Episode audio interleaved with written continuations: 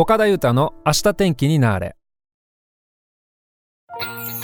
皆さんこんばんは岡田裕太です。この番組は僕らの明日が天気になったらええなそんな願いを込めて岡田裕太がひたすら喋り続けるマッチポンプ型ポッドキャストです。それでは35回よろしくお願いします。はい12月入りまして1回目の明日天気になるでございます。2020年ほんまに時間経つの早いですね。あっという間でございます。そんな師走ですけど皆さん師走の語源はご存知でしょうか？お坊さんがお経をあげるために東西を駆け回る。まあそんな慌ただしい月ということで解釈されてるそうですけどね。これね極める月と書いて極月とも言うらしいですよ。僕これはね知らなかったですね。まあそんな師走。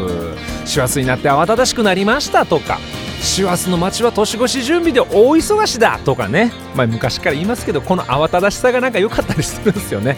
はいそんな12月1回目の明日天気になるですけども今日も最後まで楽しくおしゃべりしてまいりたいと思います。それでは明日天気になる第35回最後までどうぞよろしくお願いします。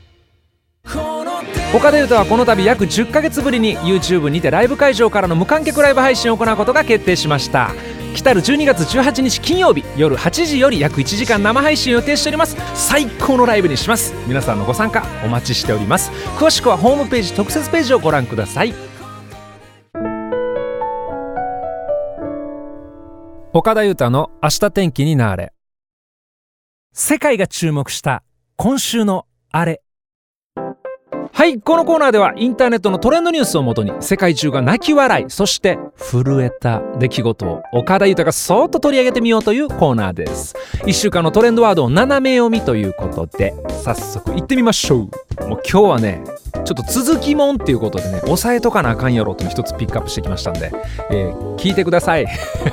はい。先週お伝えしましたアメリカユタ州南東部の砂漠で見つかった正体不明の柱。モノリスね。通称ユタのモノリス。この続報が入ってきてますんでね触れへんわけにはいきません。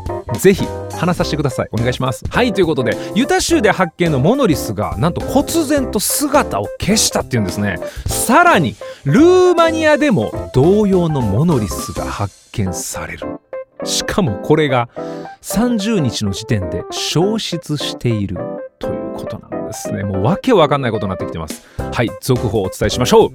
11月の18日ユタ州南東部の砂漠の一角で見つかったこのモノリス。これがね27日夜には突如姿を消していた。約9日ですよこれ。ねえ。何が起こったんやと、はい、SF 映画の金字と2001年宇宙の旅シリーズに登場するモノリスによく似ているため世界中の話題となり宇宙人がこれ置いたんや絶対そうなんやという人から。いやこれはね現代アート作家による制作なんですよ。これはね仕掛けてるね。ねそんなこと言う人とか。もうさまざまな憶測が唱えられたと、はい、まさに謎が謎を呼ぶ展開。ね。発見から消失まで全てがミステリー仕立てになっている。これはさらなる憶測を呼びそうだということなんですね。そんな中ルーマニア時間11月の26日にはルーマニア北東部の都市ピアトラ・ネアムツにある丘でユタ州のモノリスに告知したモノリスのような建造物が見つかったと言われてるんですね。しかしながらこちらのモノリス30日には姿が消えてしまったという情報が入ってるそうなんですね。もうどうなってんだと。ユタ州で見つかっちゃってネアムツで見つかっちゃってさ。ユタネアムツですよこれ。で CNN によりますとユタ州の土地管理当局は撤去してませんってことなんですよね。しかし信頼する筋からの情報によると身元不明のグループによって27日の夜に撤去された。というもので身元はわからないものの人間が集団で撤去して持ち去るところを目撃した人がいる可能性もあるっていうんですね。これね俺いつもこれこれにかからず思うんですけど信頼する筋からの情報ってね誰？なんなんこれ？信頼する筋からの情報。まあまあそういう人が見たんでしょうね。現地を特定して写真などを投稿した男性によるとユタ州で発見されたモノリスは物体は磁石や中身の詰まった塊ではなく叩くと段ボールのような音がしたというボスボスボスって言ったんかなはいということでねまあモノリスについてはいろんな憶測も飛び交っておりますけどもまあ段ボールの可能性も出てきたと。はい。状況を注視しながら続報が入り次第ぶっ込んでいきたいと思ってますんでね。楽しみに、えー、しててください。もう一個ぐらい言っときましょうか。えーね、また行ってみたい場所が増えました。どこからどう見てもエスカレーターな階段が発見される、ね、エスカレーターにしか見えない階段を見つけた。そんなツイートが話題を呼んでるっていうんですね。一体どんな階段だったいうの、まあ、画像が貼り付けられてるんですけどもまあまあまあ見ますとねエスカレーターが映ってるんですよ。ラバーっぽい赤い手すりにガラスの敷居ですよ。もう完全にシンプルにエスカレーターなんですよね。でこの写真は千葉県松戸市の、えコモディ飯田北小金店っていうのかな？で撮影されたものなんですけどもパッと見赤いレール状の手すりは一般的なエスカレーターでよく見られる。それと同じです。ステップ部が違う。階段になってるんですよね。この何とも紛らわしいエスカレーターなんですけどもツイッターではさすがのツッコミが入ってますね。これ珍百景ですね。ねこれエスカレーターのつもりで乗って前につんのめるやつやんとかね。秀逸なのが一つありましてね騙されーター。でね騙されーター。名付けた人マジすごいけどね。でこの写真の投稿者の方によりますと最初エスカレーターかなと思って足を置いた瞬間違和感を覚えてみたらという感じです。ということでした。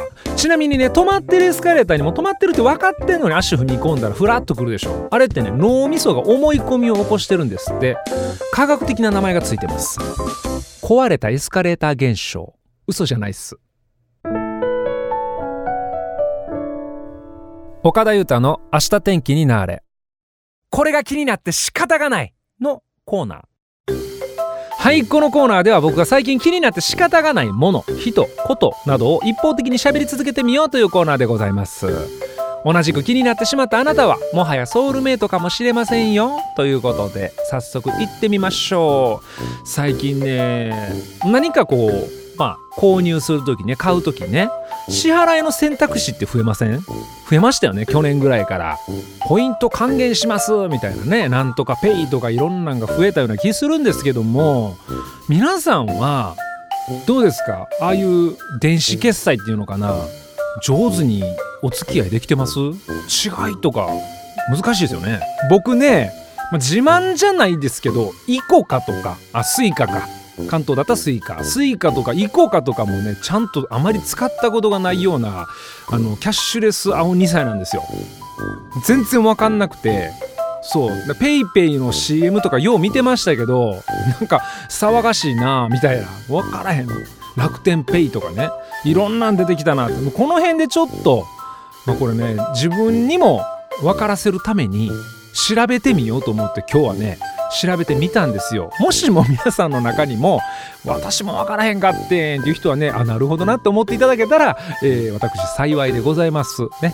はいということで早速今日はキャッシュレスな決済な話でございます。行ってみましょう。行ってみましょうなんですけど正直僕が本当に分かってないんで今日わけ分からへんことまた外れなこと言ってたらごめんね。はい。まずは主なキャッシュレス決済の分類なんですけどもう全然自信ない。どうしよう。QR コードバーコード決済っていうのと非接触決済ってのがあるんやって。もうめっちゃむずいここで。で QR コードバーコード決済っていうのはあのね今流行りのそのそれこそ PayPay とか LINEPay とか D 払いとか楽天 Pay とかスマホ上に QR コードとかバーコードをま出してそれを相手の機械に読んでもらったりあるいは相手が提示してきたそういう QR コードバーコードをこちらが読み込んで決済する方法なんですって。でもう一つ非接触決済っていうのがあると。非接触決済ですよこれ。ノータッチペイやでほんまね。ノータッチノータッチペイですけどね。はいはい、ま、参りましょう。お財布携帯 Apple Pay Google Pay ね。これ QR コードなどの提示読み取りが必要ないと。店側の端末に自分のスマホをタッチさせるだけで支払いができる、まあ、例えば Suica とか ICOCA とか WAON とかのカード型のね電子マネー。タッチするだけで例えばワオンっていうやつね。これらも非接触決済に分類されるというわけなんですね。でその上でスマホ決済 IC カード決済アプリ決済とあったりしてさらにその中でもお金を先にチャージして利用するプリペイド型とか使用した分を後払いするポストペイ型など様々なタイプがありますと。で例えばデビットカードとかもねありますけどもああいうのも非接触型にどんどんなってきてるとか。逆にねなんとかペイとかも電子決済するにしても先払いにすんのか後払いをすんのかその選択ができるようになったりとにかく使いやすい使ってもらいやすくするためにもいろんな会社がいろんなアプリとかサービスとかをもう乱立してるとまさに戦国時代の様相だということなんですね。でその戦国時代に全然ついていけへんのがあの私なんですね。ということでだってむずいもん。いやでも便利だったなこれ昔振り返ったらさ例えばインターネットバンキングなかったでしょで確かにコンビニ ATM もなかったよ。ってことは例えば雑誌で欲しいもんがありました。さあ買おうって銀行振り込みやってなった時に翌日に銀行行って振り込んでたもん。どんだけ時間かかんねんってね。手間と時間かかんねんってね。話ですよね。どんどんどんどん進化してると。はい。技術革新がやっぱね大きいみたいですね。タッチするだけで決済されるとか QR コード読み込むだけで OK とかね。もうこれは本当に飛躍的な進歩なんですよね。セキュリティ対策もそうやし端末の小型化もそうやしね。で今なんかコロナ禍じゃないですか。それからなるだけ現金のやり取りしない方がいいって言いますもんね。でそんな中やっぱ電子決済が今まで以上に注目を集めてるそうですね。で例えば QR コードとかバーコードで決済してた会社も携帯各社とまタッグ組んで非接触型にどんどん推進していこうってそんな動きができてるみたいですね、まあ、今後ますます広がっていくだろう電子マネーですけどもね。なんかちょっと僕の中では近づけた気がします。いろんな種類があるんだなと思いました。でもそんな中ねやっぱね現金支払いしたい瞬間ってあるんですよね。例えばすごい急いでる時とか。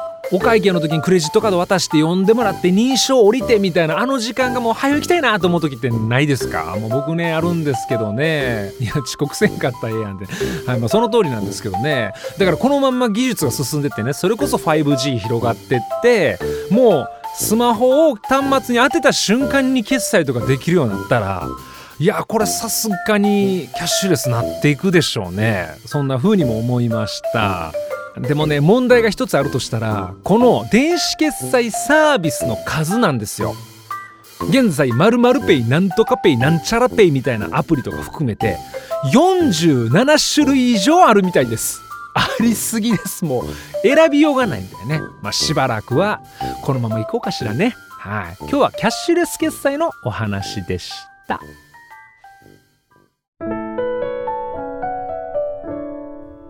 岡田裕太の明日天気になれ。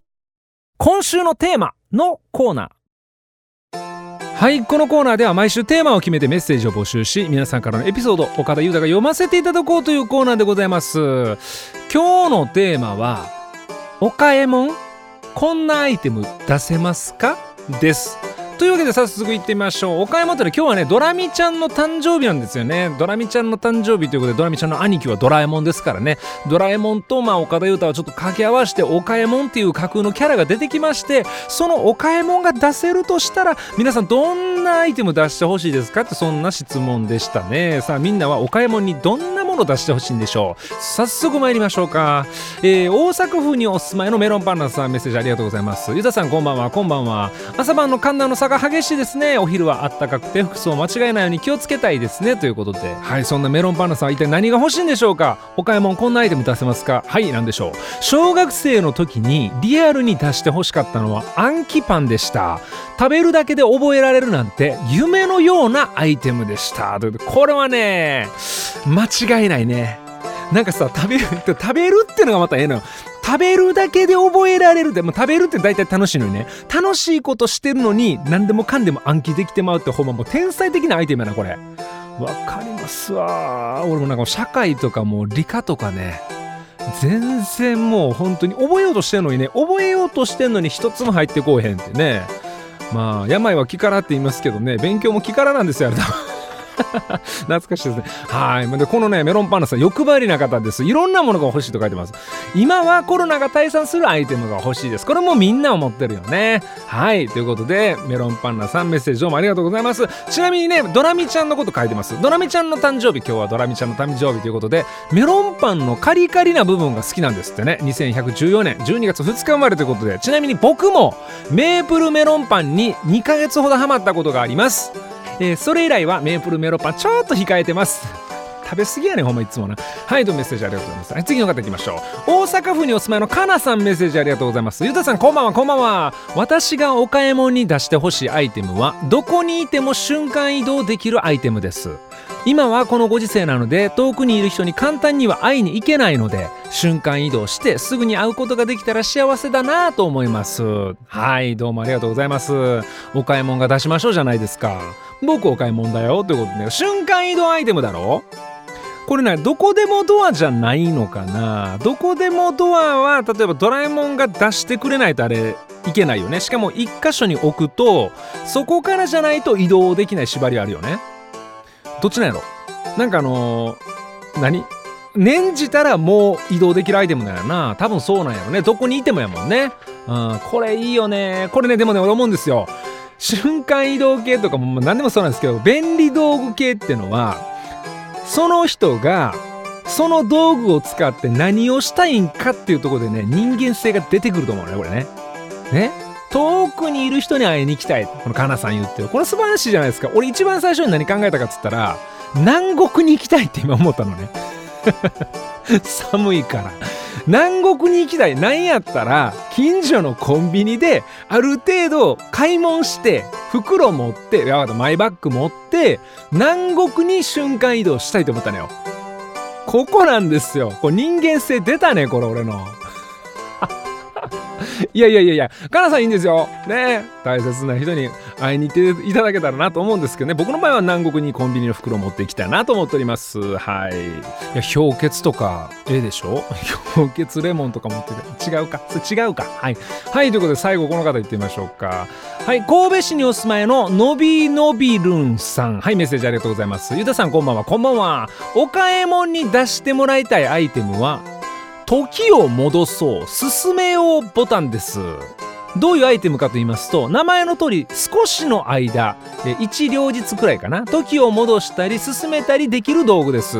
ちょっと失敗をしてしまった時は少し時を戻してやり直せるし、えー、退屈な時間は時を進められるんです。すごく素敵なことがあった時は何度もリピートできたりします。このアイテムいろんな可能性を秘めた道具だと思いませんか？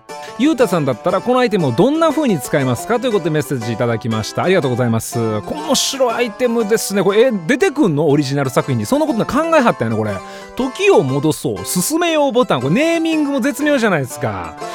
いやーこれねあのね僕思ったんですね。ドラえもんの道具って結構ね何かしらのやっぱメッセージが隠されてると思うんですよ。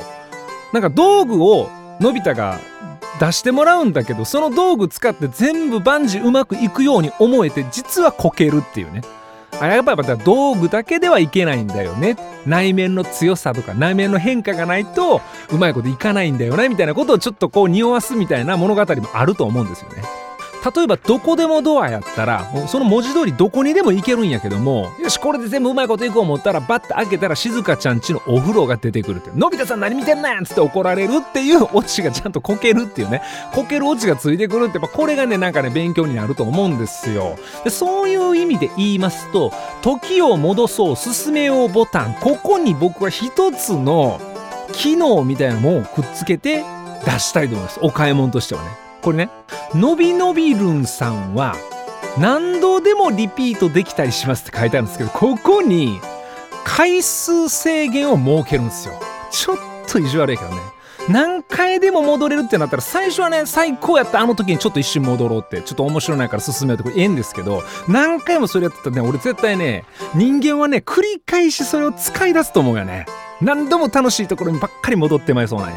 だから回数に限りがあったら一回一回をめちゃめちゃ大事にして多分最後の一回は使えへんわ。うん。それがいいんですよ。そのリミットが、うん、ここぞという時に時を戻そう進めようボタンを押せる。そんなアイテムをねお買い物やったら出したいと思います。はい。ということでのびのびるんさんメッセージどうもありがとうございます。素晴らしいアイテムでございました。でその他にもえパンジーさんねーねさんしずかちゃんさんえたくさんのメッセージをお送りいただきましてありがとうございました。さて来週のテーマですが今年もね流行語大賞決まりましたですよね。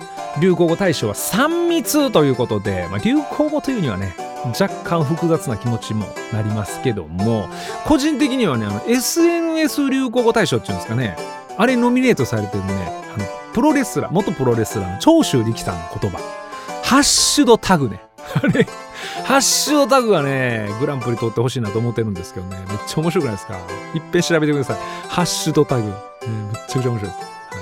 まあ何に決まるのか今から楽しみですよね。ということで、そんなわけで来週のテーマは、ズバリ2020年度の私が決める流行語大賞です。皆さんのトレンドをぜひ教えてください。僕も発表します。メッセージお待ちしております。明日天気になれ第35回目の放送お付き合いいただきましてありがとうございましたこの番組は皆さんからのサポートによって成り立っております。どうぞよろしくお願いします。それでは最後に皆さんの明日が天気になりますように。そんな願いを込めてアステンワードを放ってお別れしたいと思います。切れてないですよ。切れてないです。俺切れさせた大したもんですよ。切れてない。それではまた来週の配信までごきげんよう。明日天気になーれ。岡田裕太でした。